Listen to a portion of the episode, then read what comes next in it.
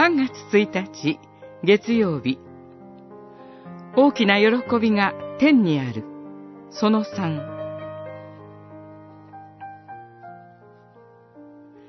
神に立ち返るときに預かる本当の自由。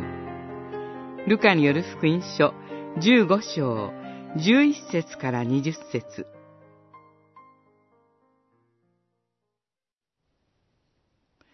ここを立ち、父のところに行って言おう。お父さん、私は天に対しても、またお父さんに対しても、罪を犯しました。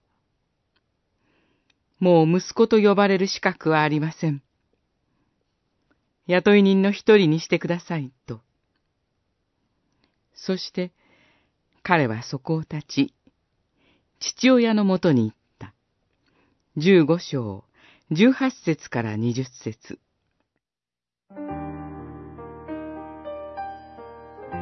主イエスは神を父に、私たち罪人を弟息子に重ね合わせて、宝刀息子の例えを話されました。弟息子は、父から財産を相続すると、父のもとを離れて、宝刀の限りを尽くします。これは、自由を求めて、神から逃れた人間の姿によく似ています。しかし、神から離れたところに自由はありません。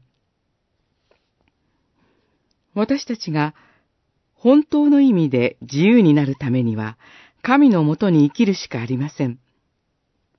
神との交わりにこそ本当の自由があるからです。弟息子が全財産を使い果たしたとき、その地方にひどい飢饉が起こりました。彼は空腹に困り果て、食べるために働くことにしました。しかし、ありついたのは豚飼いの仕事でした。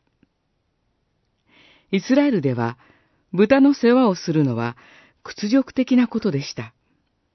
それでも彼は食物を得られませんでした。